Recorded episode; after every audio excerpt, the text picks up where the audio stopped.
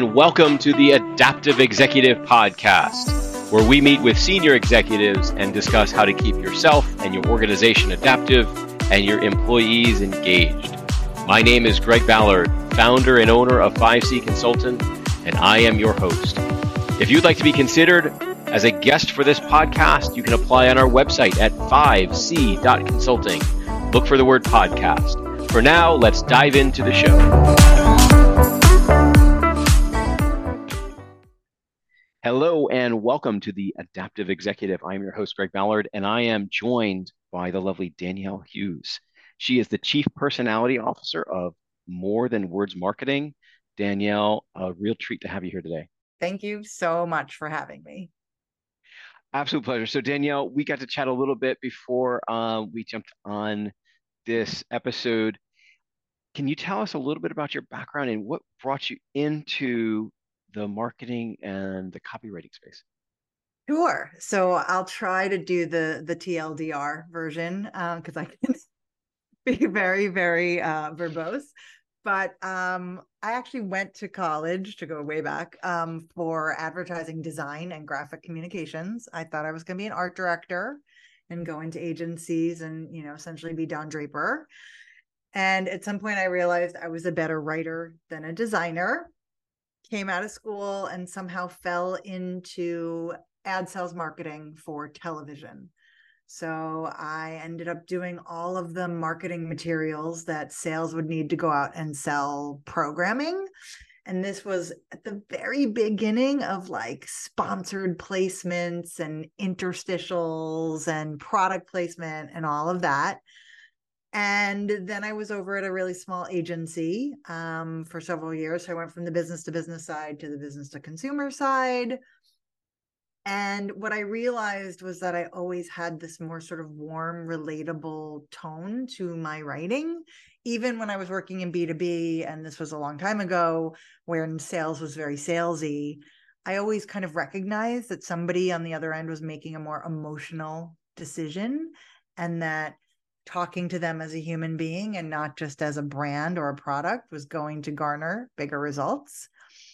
So I ended up leaving the workforce, which we can get into, but I basically got fired um, because I didn't know how to express who I was and I didn't know how to advocate for myself. Um, and was a freelancer as a copywriter for several years. And then at some point, my pipeline for freelance started to dry up, like so many people that kind of go it on their own. I didn't really set myself up for success. I had no point of view. I was not doing any marketing. I was not doing any networking. I took everything that came my way, and it was not sustainable. And at some point I realized that I needed to figure out who did I want to serve and what did I want to be known for.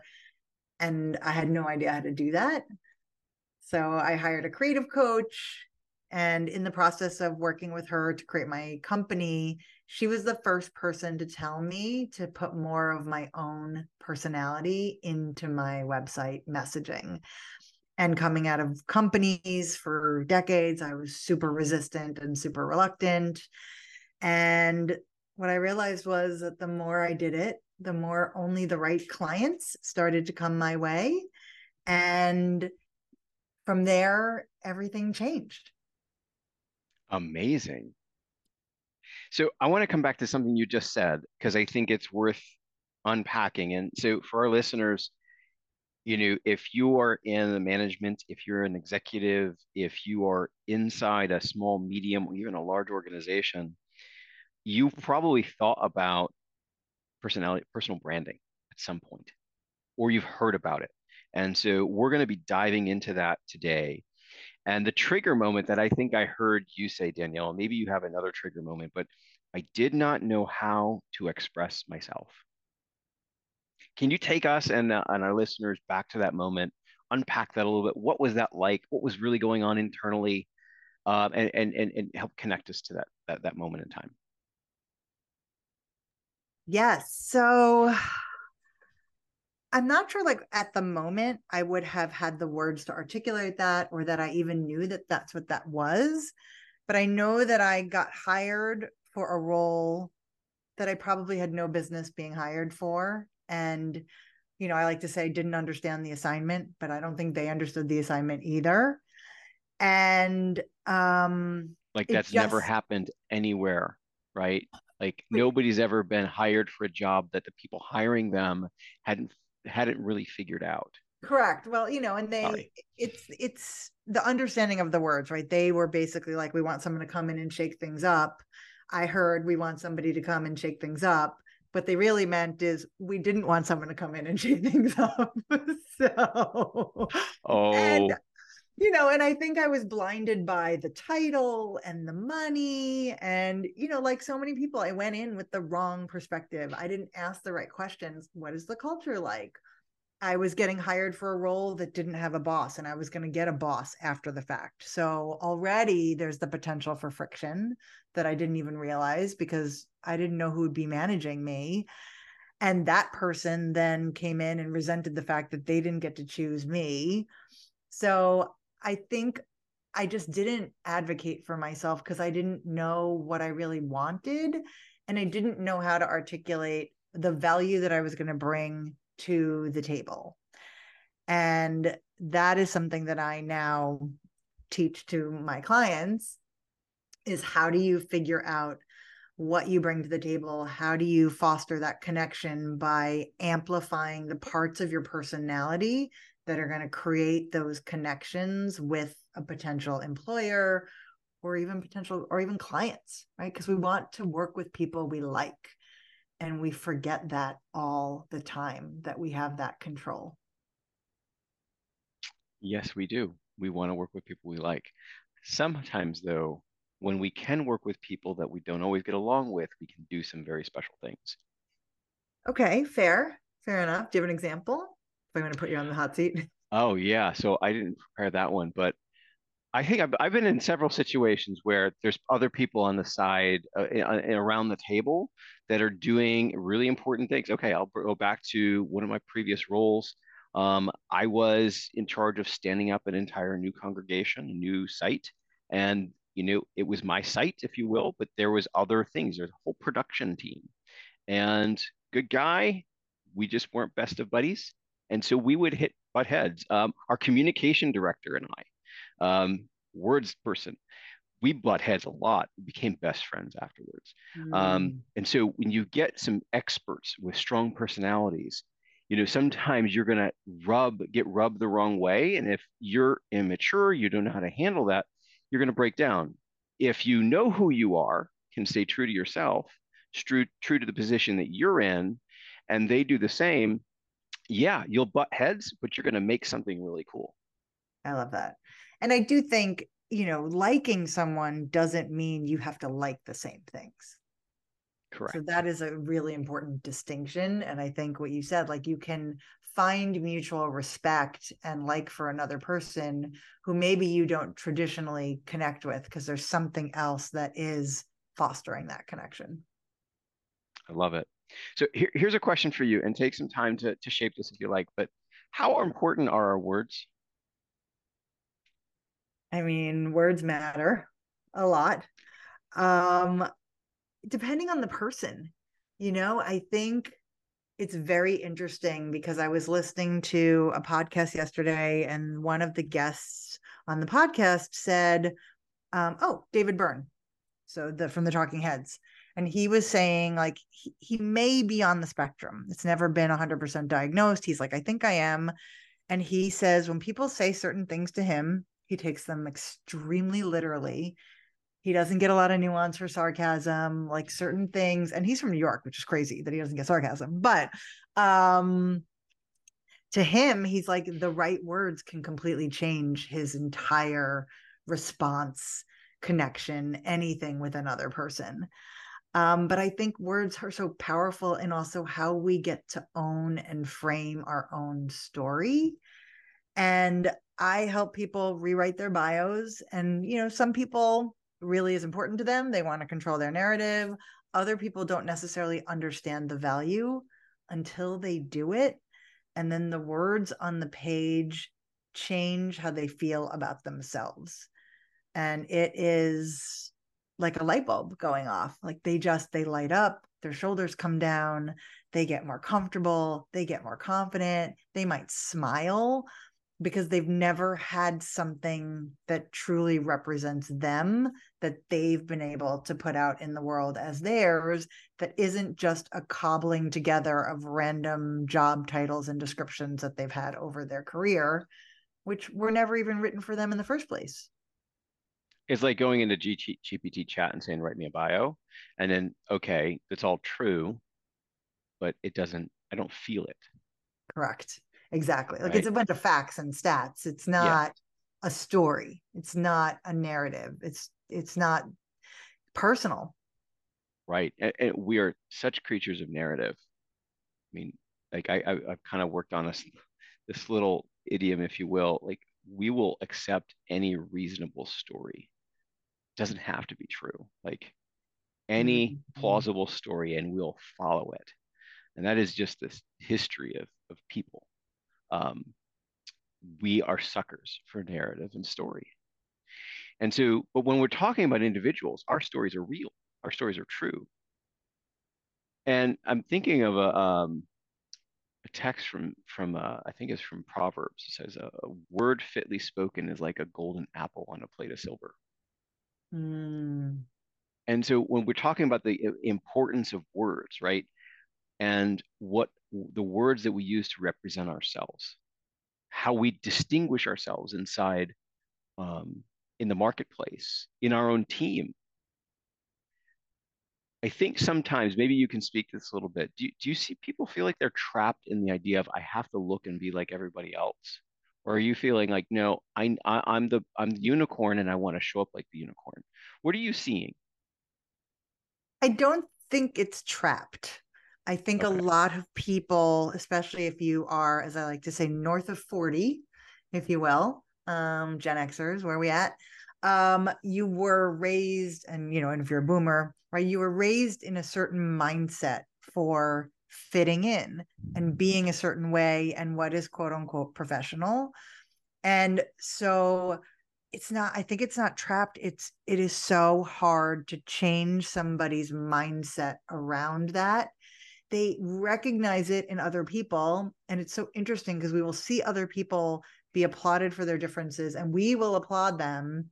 And yet when somebody says, well, why don't you do that? Oh, no, no, no, that's not me. So it's fascinating. And the more people I talk to, the more people are like, oh, I can help someone else with their message and their bio. And I'm so good at recognizing what's good about them. I cannot do it for myself. So I think a lot of it is a combination of being stuck, being afraid. Um, the fear is a huge one, right? Fear of rejection, fear of being too different. What if they don't like me? And then also like, how does this help me, right? How does my personality really add value to my message or to an organization? So fantastic question. And I'm curious, working with the folks you've worked with, and you said you talked about senior managers, executives, entrepreneurs, solopreneurs, people inside of companies that are growing. When you've worked with somebody kind of coming in, coming into your program and saying, hey, I, I want to sort this out. And then they're coming out saying they got it sorted out. What's changed for them? I mean, what's changed is how they show up, you know, inside their organization and externally. A lot of them have been resisting being thought leaders for their companies, especially on LinkedIn, because they will say, I don't want anyone to go to my page.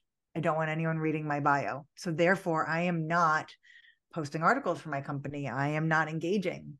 And that changes the minute that they have something they're proud of and that represents them. All of a sudden, now they can start being a thought leader. Now they're an ambassador for their organization. So it changes for them and it changes for the company. And then internally, I think it allows them to then really start sharing more of their personality with their coworkers if they haven't before, and bringing, and then if you're a manager, hopefully bringing that out in your team as well, right? If you have a bio that now talks about how you run marathons or, you know, you want to, I would say, I want to visit every wine region in the world. right? That's a starting point for connection. And then they can start saying, you know, what do you like to do? Or what do you do for fun? Or tell me about your hobbies. Let's get to know each other a little bit more. And then it's not just about the work, it's about the person. Yes. And we live in an age where connection is really what people are looking for. Because we can, you can, you can spend twenty years. Most people don't spend twenty years in a job. They'll spend two or three. You mm-hmm. can spend two or three years at a job with people and really never get to know them beyond what they do in that job. Yes, especially that, today. Yeah, and especially today with, you know, hey, look, now we have Zoom technology. We do a lot of things virtually. We're working from home. We're even more remote. Some people are asynchronous text only, right? And then what, you know, that person's an avatar and then their text communications. There's no human connection. Agreed. And so, um, and, and you know, my background, that's a huge part of who we are. I mean, part of our longevity is tied to our ability to connect with other human beings. Yes. And not connect in just like, hi, I see you, but connect in, this is something important to me and it's important to you. Yeah. And until we're able to kind of let the guard down and say, hey, these are the things that are important to me, you're never going to know. Right. So And, and personality is, is is a few different layers. And so I want to talk a little bit about it. I want to manage our time, but how do you take someone's personality into account as you're working through this? Are you using any instruments or assessment tools, or, you know, is that part of what you do? Um, I don't. Um, oh, sometimes they'll come to me and they'll have, they'll tell me, oh, I've taken these profiles and I have some information. So one of my previous clients recently had done a ton with her former company, and she had pages of things that people said about her and all of her like skills and things, and not skills, her, um, uh, you know, the things that you're all good at. You're, there's like the ones that assess only the good things that you have. Oh my God, the word strength, StrengthsFinder. StrengthsFinder. Thank you. Yes. Okay. You don't have to cut that. We just let people know I'm human. Um, yeah. So like her, all her strengths. And so I had a bounty of information to work with, but it's still, she was transitioning and starting her own kind of company. So a lot of that was relevant, but a lot of it wasn't, because it was under a different lens. So it was helpful for us to have a conversation in a way that she was like, but this is kind of not really who I am or who how, how I see myself. So it ended up helping us kind of really give her her own perspective and her own voice, because when she could see it on the page, she could recognize the things that she wanted to focus on and the things that she felt weren't really benefiting her moving forward. So I have a couple of materials that I use with my own clients that I've created. Um, two in particular, and one is not revolutionary. It's, you know, brand positioning. So figuring out, you know, who you are, who you serve, what you do differently, and like the benefit that someone's going to get when they work with you. And I have a process where we work through that and we figure it out. And then I created something called About Me Mad Libs, which uses the Mad Libs format so that you can start to fill in your bio and your story. And the reason that I did this is because the number one thing people say is, I don't know where to start. Like, they could stare at the page and they have no idea what to include. And so this makes it sort of fun, but really hard for them to tell their story. And I give them kind of some straightforward prompts and some more whimsical prompts. And it's really fascinating to see what people end up sharing about themselves or what they think is interesting about them. And to me, that's a the much better tool, but profiles can be helpful as well. It's just not part of my normal everyday process. Understood. We use profiles all the time. Um, we talked before. We were yeah. huge fans of the Everything Disc tools, five behaviors, and, and I can keep going, but um, personality is a relevant discussion inside the workforce, inside the home. It, with parents, kids, family, because your personality style is how you operate. And I cannot tell you how many times I've come into an organization and, you know, there's just a lack of awareness of what personalities are and what they, how they, how they show up. Mm-hmm. And so what can happen is you can get, so I'm going to use the DISC model, but you can get a D and an S. So a D is very driven, very dominant, You know, they're often either driven by the question, what? What do you want? What do you need? What will get you out of my way? And and they hire somebody that want they they they they need help, right? And so they hire, say, an S, you know, the steady, you know, the mm. steady person that's going to say, hey, I want peace. Like, how will this impact everybody? How is this going to impact me? You know, they're very warm, but they're also very reserved. And those two personalities, like, they're just opposite ends. You know, a D, and I'm a D, so, and I, I've had I've had an S work for me, and I'll tell you this story. Um, picture grandma, okay, ninety-eight pounds, probably soaking wet, you know, four foot three. And she was coming to, she was working on a project, and I had given her a task, and and I was just like, hey, you know, what's going on with X? I forgot what it was, but I said this to her, and as a D, you know, young guy, good volume, you look, it looked like I just, she she physically threw her head back like I'd punched her in the face. I quickly said, hey, you know what, you do, we'll talk later. I surprised you. But it got me thinking that my personality, if unaware, unchecked, unmanaged, okay, will steamroll an S-type personality.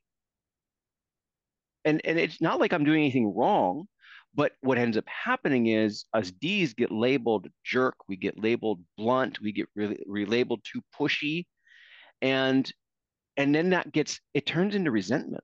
Mm-hmm. On the other side, S's could be indecisive, too quiet. We'll judge them as, you know, you're not quite up to par. Right. Okay. And having insight into your personality style and the others around you can help you release a lot of that. We we we've recently done this where we've got people won't get in the same room with each other. Mm. We do the DISC profile. We start explaining this, and they're just like, oh, that's why you do that. That's why you talk so directly to me. That's why you are wishy-washy with these decisions. It's not because what I thought. Correct. This is your personality, and your style has value. And Every style has value. Yeah. one hundred percent. I think you hit the nail on the head. To me, the profiles never show you anything about yourself that you probably don't know. What they tell you is how other people perceive you. And that is the missing piece. And I know we talked right offline that I took a DISC profile assessment at one of my previous jobs that basically changed everything for me, because I went in the same thing. I'm like, I know what I am. I'm this, I'm that. And I had been really butting heads with a coworker, and we just did not like each other. And it was getting problematic. And we did the assessment. And the minute that I heard how people perceive my personality type, it was like the heavens opened, and it was like, oh, it was like, oh my God. Oh yeah. Here I am thinking I am just getting stuff done, and I'm just going to turn it out, and I'm this. And she's thinking I'm cold and standoffish and rude and terse and all of these things. And similarly, I don't know if she was an S, but like we had a very, she was, you know, very just demure and beat around the bush. And I was like, my God, just spit it out already. And we had to come to Jesus after this yeah. assessment, and we are still friends to this day. Oh, that's amazing. And I will say that that has stayed in my brain all the time. And I have, I think I have a very high level of self-awareness because of it. And I think that that is part of personality, is not just, this is who I am, take it or leave it. And that is not what we are saying. It's, this is who I am. How do I use that to connect with other people who are like me or who aren't like me? And how do I show yeah. the value in that? Absolutely. And we would call that a, a, an abuse of the personality, to just excuse your behavior. Uh, mm-hmm. It's never, you, you're never going to use, you know, a personality instrument to say, oh, well, I'm just a D. You're going to have to deal with me being a jerk. Yes. Right. Um, no, that's not the point of the, of this process. Of the assessment. The point is to Correct. create some awareness, because the reality is, is we're all part of, we're, we're part of all of the, all of the styles. It just takes sometimes more energy and effort to go there. And you need to re- recognize when, when it's time to do that. Okay. Um,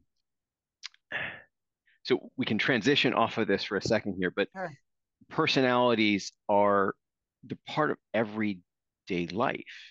And and you call, you know, so let's talk about this for a second. You call yourself the Chief Personality Officer. Give us some thinking behind that. Why that title? Um, I, you know, so when I started my company, and I didn't really get into this earlier, I, I wrote a blog post or a newsletter um, very early on because my coach was like, you're a writer, you have to have a newsletter. And I resisted because I didn't want to do just another marketing newsletter because who needs that? Who needs five more ways or three more things or whatever? And I said, you know, if I write it more like a blog or if I make it more about story, I'm more likely to write it. And I had this thought one day about personal brand versus personality. Personal brand, the the title just never sat right with me. It always, personal means private, like literally in the dictionary, right? Words matter. Why are we sharing everything personal about ourselves with strangers on the internet, coworkers, et cetera? But our personality is who we are. It is always on display. Every interaction we have with another human being, they are getting a taste of our personality, and we are usually dialing it up or dialing it down depending on who we're talking to. You know, so our friends and family get a ton of our personality. New people we meet get a little bit, and then we're figuring out how much of them we, how much of ourselves we want them to see. And what I realized was after I wrote this, people started to really respond to that. And a lot of people wrote me, especially people that are more introverted, saying, oh my God, like I, as an introvert, like I just never understood personal brand. I don't really want people to know a lot about me, but I also feel like if I don't include something, I'm generic. And so to me, the difference between being generic and sounding like everyone else and needing to stand out for who you are and what you bring to the table is personality. So when I say Chief Personality Officer, it's because I help people bring more yeah. of themselves into their message. And the idea is you want to attract the right people, but you also want to repel the wrong people. Bingo. Or, right? Your bio should do Bingo. the vetting for you. I was just going to go there. So after you've worked with folks, what do they say about the people that are coming around them? That they're much the more aligned. Correct. Yes. Almost. And that's the beauty to me. There's nothing better than somebody who says you're exactly what I expected. That is the holy grail, because that means that who you are here is who you are on the page. You are comfortable mm-hmm. in both places and spaces, and that you're not constantly thinking about what you have to not say, protect, et cetera. You never want someone to say, oh, I'm not sure this is working. I'm not sure we're a fit. To me, it's like we're a fit, and then it's just, is the budget right? Is the timing right? Is the need right? Et cetera. Yeah. Um, and then yeah. I think we're also seeing, and, and I think this is not just anecdotal, but this is kind of established. We're seeing people making buying decisions based on al- alignment of values, alignment of, of uh, you know, a lot of different things. You know, where are you aligned with an organization, with an individual? And if they don't know you, if they can't see your personality, they don't, you know, you're talking about an output, right? An R O I only, not necessarily the journey, not necessarily that you share their mindsets and beliefs and attitudes about X thing. Mm. And so I think people make these decisions about buying off of that, that next level of insight into who you are. one hundred percent. I mean, you want to be comfortable, right? With the person that you are working with, whether they're in sales, whether they're not. If you don't create a comfort level with them, they're not going to trust you. And therefore, they're not going to give you their money or anything. You know, uh, the second most visited page on any company's website is the About page, because we all want to know who is behind the curtain, who started this company, why did they do it? What's their story? Are they a real human? Give me the story behind this. That's what's going to make me emotionally connect to an organization. Absolutely. Hey, this has been a fantastic conversation, Danielle. I, I think we could continue on for hours, but I know, I was thinking that too. what, what I what I what I want to offer is um, is there something you can uh, that, something actionable that our listeners can maybe take on their own, take a sheet of paper and and do something that can help unlock a little bit of this? That's question one. Question two is, if somebody wanted to, to, to connect with you, you know, would they go to your LinkedIn? Do you have a website? Can you, you know, if somebody wants to follow up with you, how do they find you? Sure. So first one, I'll give you sort of two easy ways to kind of get started with thinking about this and what you could do that's actionable. The first one is, what if you were stuck in an elevator with someone that you didn't know, what is the one thing you could talk about for an hour with no barriers, unencumbered, that would give you so much joy to talk to this person about? Your hobby, your passion. Is it music? Is it movies? Is it the sports that you do? A team, cooking? What is that one thing that you love to do? And go put that in your LinkedIn profile. Uh, the second thing is to ask five people in your life for three words that come to mind when they think of you. And it should be different types of people from different walks of life. But I guarantee you that multiple people will come back with either the same word or similar words. And those are traits in you that they value, that the right employer or the right customers or clients will value, and that you probably take for granted because it just comes so naturally to you that you're not even playing it up as a strength. I love that. One thing you can talk about. Do I have to keep it to one thing? There's probably four or five I can talk about. I can talk through. I can talk for an hour about a few things. Okay. Um, and then ask five people to give you three words that describe you. That come to mind when they think of you. Not that, that yeah, like mind. What's a trait or characteristic. And you don't have, yeah. don't get too specific. The, the key is to be more vague. Just, mm-hmm. hey, like, what are three words that come to mind when you think of me? Done. Love it. And you know, some people are like, well, you know, everyone says, oh, you're so thoughtful. What do I do with that? Okay, well, do you work in an organization where you have a lot of meetings? Are you the person that can maybe recognize people who aren't getting called on on a regular basis in a meeting, that you can raise the red flag and let your manager know? Are you the person that remembers client birthdays? Thoughtfulness can be translated in ways that are of value and a benefit outside of just you're so thoughtful. So, you know, think about that. I love it. Yes. And then, and then how, how they can connect with me. Yeah. Uh, yes, I'm on LinkedIn, Danielle Hughes. My website is more than words copy dot com. You can definitely find me there. I have a newsletter, like I said, that goes out every other Friday. And it said, like I said, it will never be three ways or five things, but I promise you will rethink messaging and personality every time you read it. And you can also find me on Instagram, Danielle Z Hughes. I'm on Threads, kind of. I don't know. Who knows? We'll Threads. By the time this airs, will Threads still be a thing? Who knows? We will see. All right. And then the last question, we're going to get you, uh, we're going to wrap up here. What's yes. your favorite book on leadership? Your favorite book on leadership? Oh, um, I don't read a lot of books on leadership. Um, but I, I really loved um, Brag Better by Meredith Feinman. Hmm. Um, it's awesome. And I think, especially for women, we tend to downplay how amazing we are. And this book tells you not only why you should, but how. So, and for everyone, we should all be, because you're bragging in service of how you can help someone. You're not just bragging for the sake of bragging.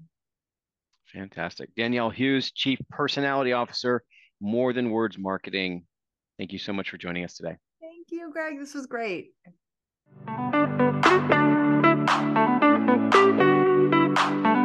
Thank you for joining us on the Adaptive Executive Podcast. We hope you enjoyed the show. You can follow us on LinkedIn and by subscribing to our mailing list. Again, my name is Greg Ballard, and thank you for listening.